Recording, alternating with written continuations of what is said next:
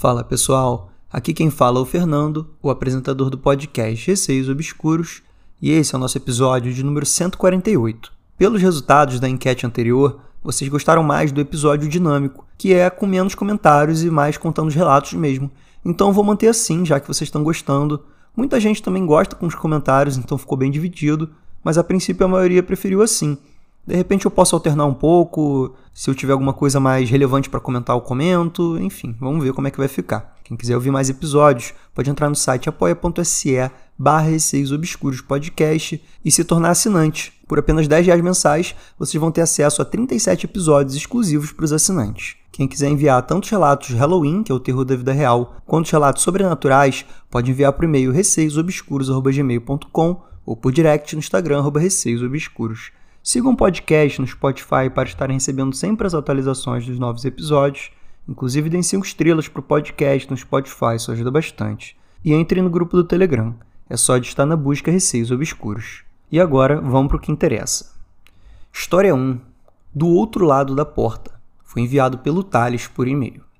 Olá, Fernando. Me chamo Thales. Tenho 30 anos de idade e tenho um relato no mínimo interessante que gostaria de compartilhar com o seu canal. Sou do interior de Pernambuco, local onde eu nasci e me criei. Minha família foi uma das primeiras da pequena cidade que nasci, cidade que conta com pouco mais de 30 mil habitantes.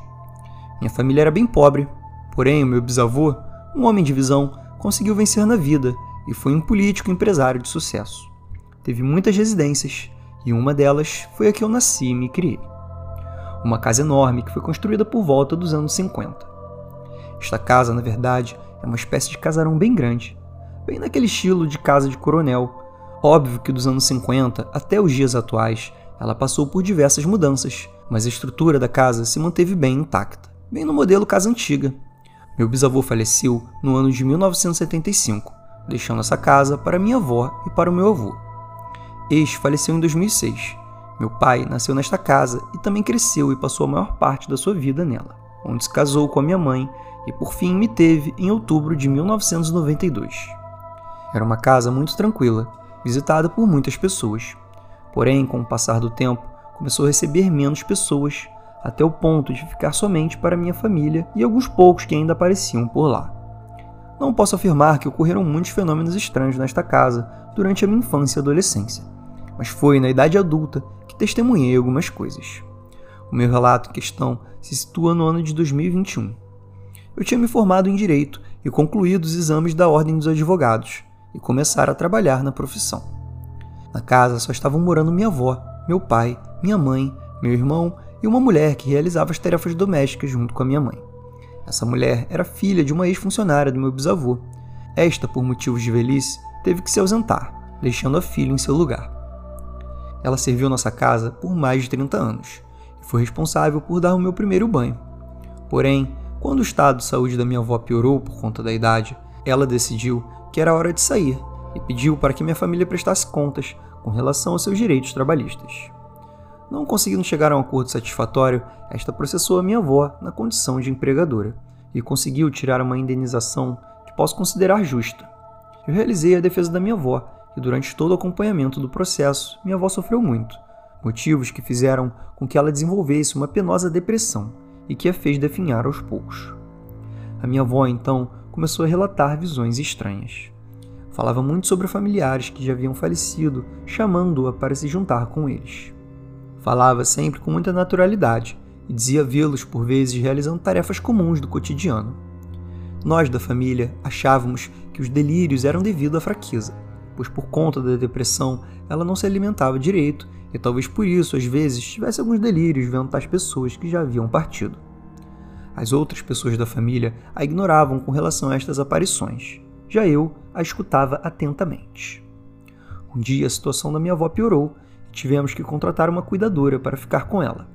Minha avó foi muito relutante, pois não era muito amigável, mas no final acabou cedendo e a cuidadora estava com ela a maior parte do tempo.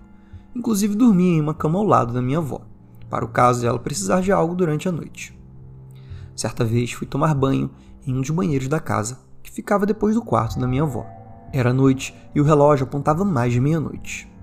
Eu, como tinha sido criado a vida inteira naquela casa, costumava andar e passar pelos móveis, mesmo com as luzes apagadas, tamanho costume que tinha. Saindo do banho, passo de frente à porta do quarto da minha avó. Quando, com espanto, ouço a voz de uma pessoa do outro lado da porta. Fiquei curioso com a situação.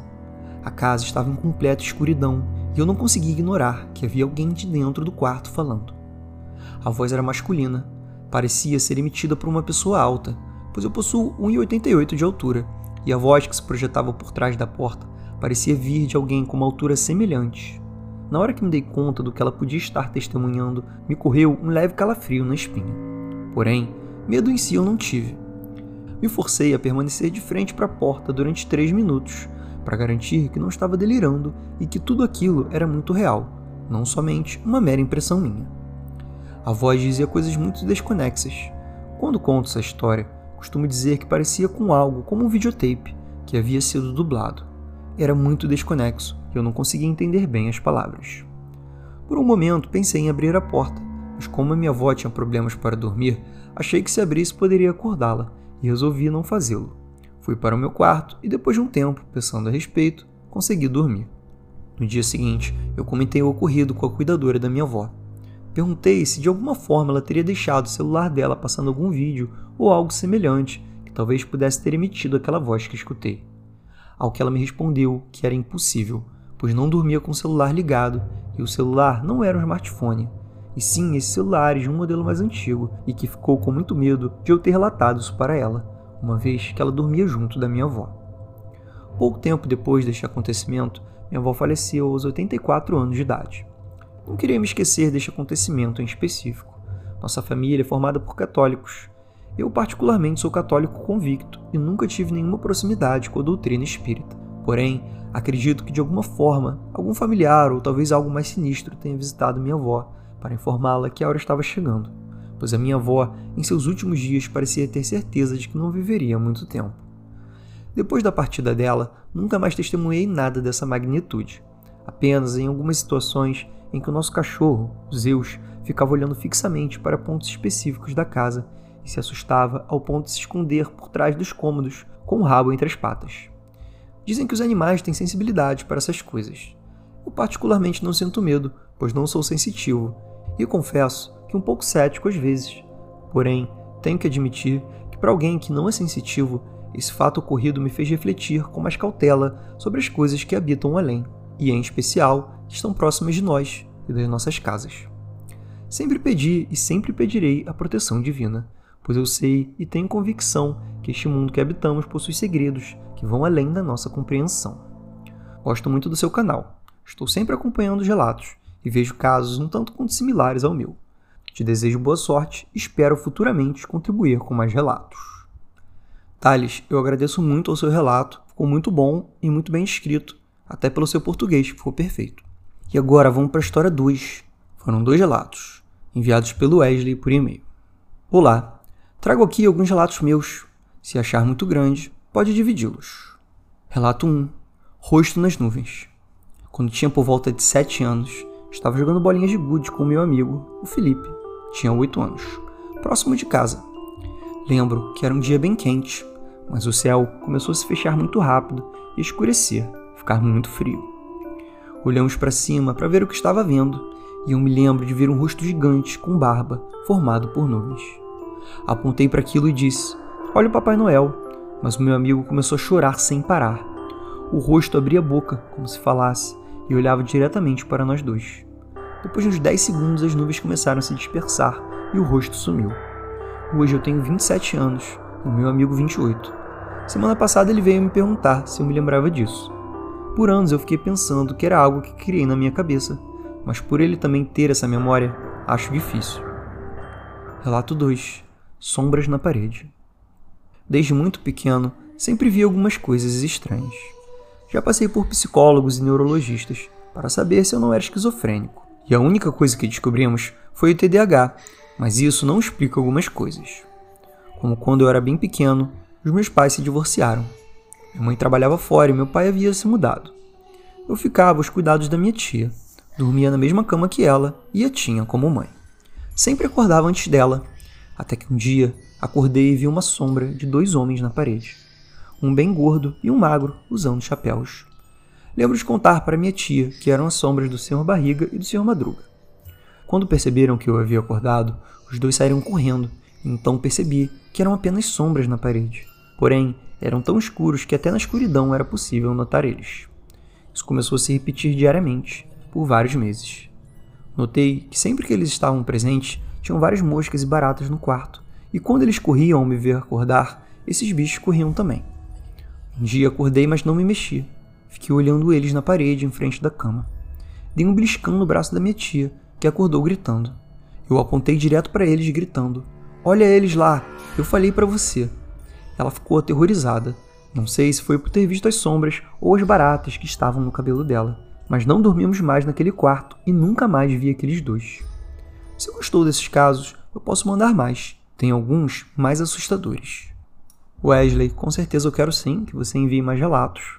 Quando você tiver um tempinho para escrever, é só me enviar.